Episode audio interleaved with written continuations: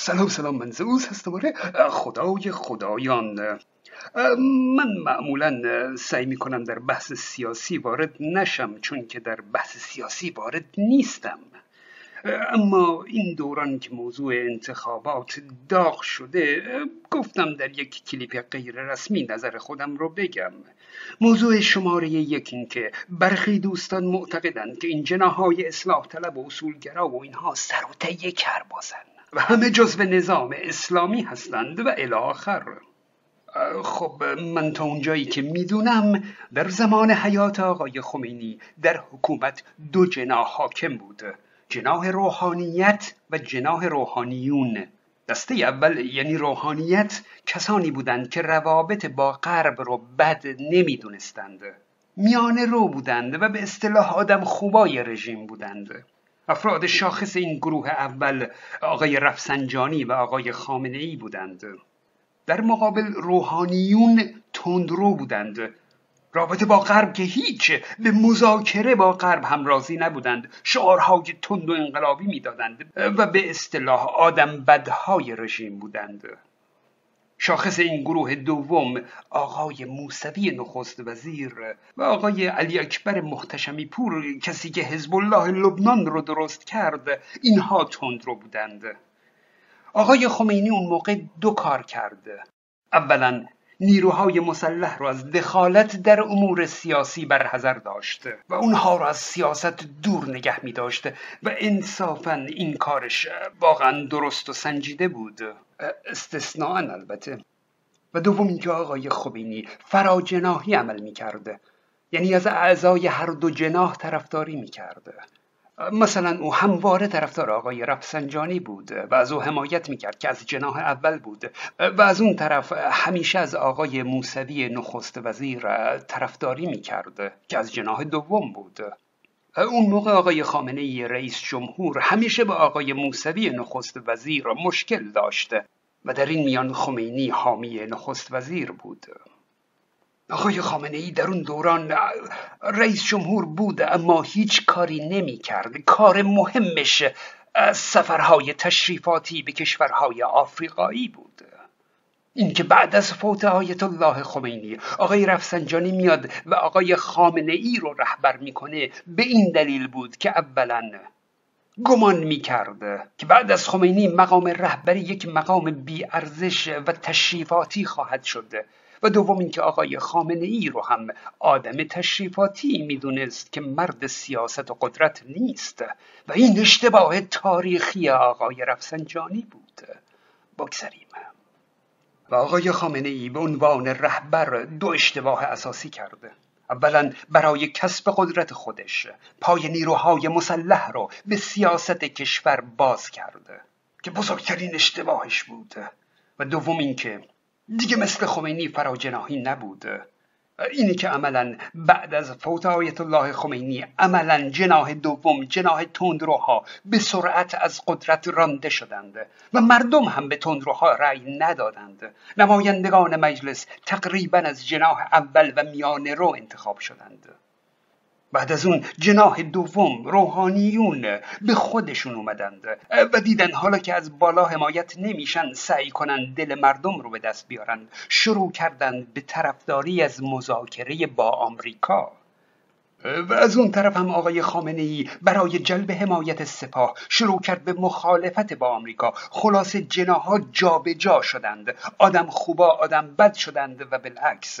همون جناح اول روحانیت به رهبری آقای خامنه ای شدند تندرو و ضد امریکایی و به اصطلاح اصولگرا و جناح دوم روحانیون شدند طرفدار روابط با آمریکا و به اصطلاح اصلاح طلب.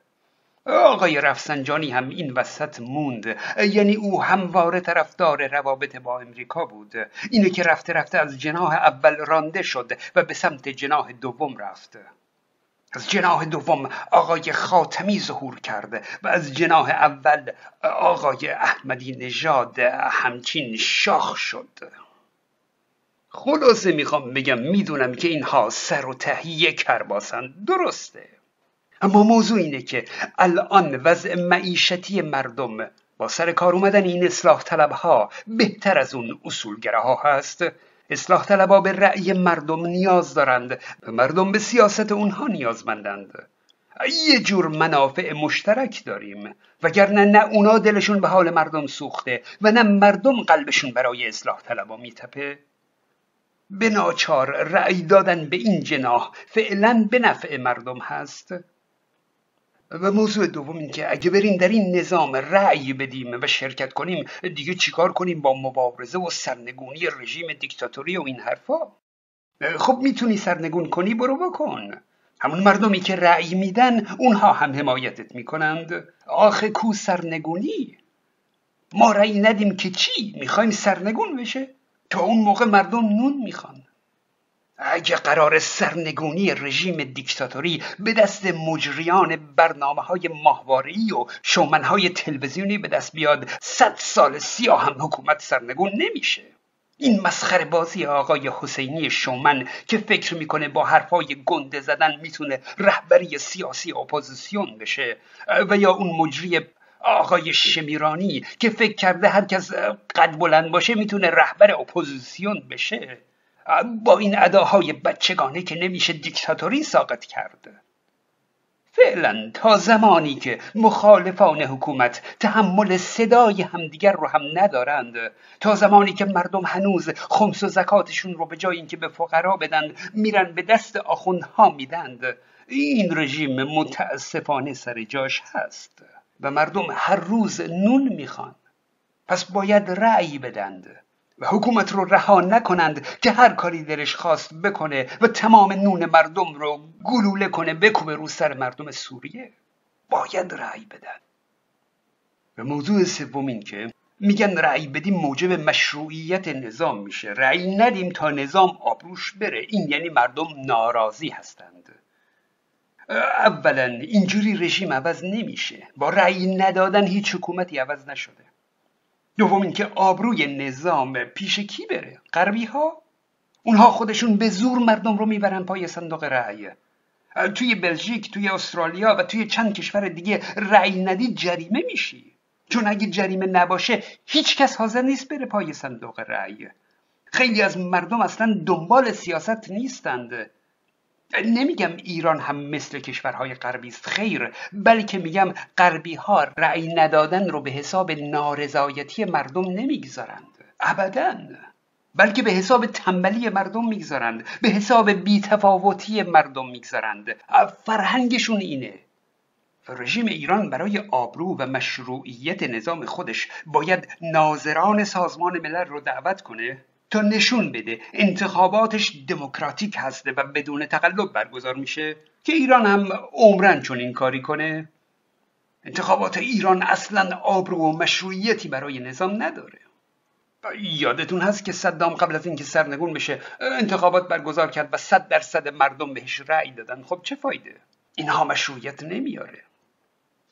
هر کاری کنید حکومت از شرکت پرشور مردم در انتخابات دم خواهد زد و برای خودش تبلیغات می‌کنه. رأی ندادن هیچ فایده ای نداره و بلکه کلی ضرر داره. ضررش اینه که طرفدارای حکومت که همه رأی میدن به نماینده رهبر هم رأی میدند. میمونه مخالفای حکومت که نصفشون همیشه قهرن هیچی. اون بقیه رو هم اگه تشویق کنیم که قهر کنند یعنی عملا آقای رئیسی رو کمک کردیم تا بشه رئیس جمهور. موضوع چهارم میگن رأی مردم تأثیری نداره. خیر. اینم غلطه. یک بار رژیم به طور گسترده در انتخابات دستکاری کرده. مردم آنچنان به خیابون ریختند که رژیم توبه کرده که دیگه چنین کاری نکنه. یعنی اگه چهار سال آقای موسوی رو به عنوان رئیس جمهور تحمل می کرد برای رژیم راحت تر بوده تا اینکه با جنبش سبز روبرو بشه. برای همین دیگه چنین نخواهد کرده و البته اگه مردم شرکت کنند وگرنه وقتی مردم پای صندوق نیان دست حکومت برای هر گونه دستکاری باز هست. و خیالشم راحته که دیگه مردمی که رأی نداده اند هرگز نمیان توی خیابون بگن رأی من کو. حکومت آزاد خواهد بود که هر کاری دوست داره بکنه. در قدیم انتخابات واجب شرعی بود. یعنی حکومت و مراجع تقلید مدام می‌گفتند که شرکت در انتخابات مثل نماز خواندن واجبه تا مردم شرکت کنند. اما الان سال هاست که چنین چیزی اصلا نمیگن. شاید حکومت دیگه بدش نمیاد که مردم هم چندان شرکت نکنند. تا دستش برای هر کاری باز باشه فراموش نکنیم که جنبش سبز نتیجه شرکت کردن مردم در انتخابات بود نه نتیجه قهر کردن مردم. چون این جنبش هایی می‌تونه حکومت رو محدود کنه تکون بده و ساقط کنه نه تحریم کردن انتخابات. و در پایان اشاره کنم به سخن یکی از طرفداران حقوق بشر در ایران. سر انتخابات مجلس می‌گفت. می‌گفت موقع انتخابات قهر می‌کنیم تحریم می‌کنیم رأی نمیدیم. کاندیداهای تندروها به راحتی وارد مجلس میشند و بعد از اون باید هفته ها در به در التماس کنیم که فلان قانون ضد کودکان رو تصویب نکنند فلان قانون ضد زن رو تصویب نکنند. خب رأی بدید تا کمتر بدبختی بکشیم. ما چه رأی بدیم و چه رأی ندیم چه بخوایم و چه نخواهیم؟ یکی از اینها میشه رئیس جمهور منتخب تک تک ایرانیان. میشه رئیس جمهور منتخب من و شما.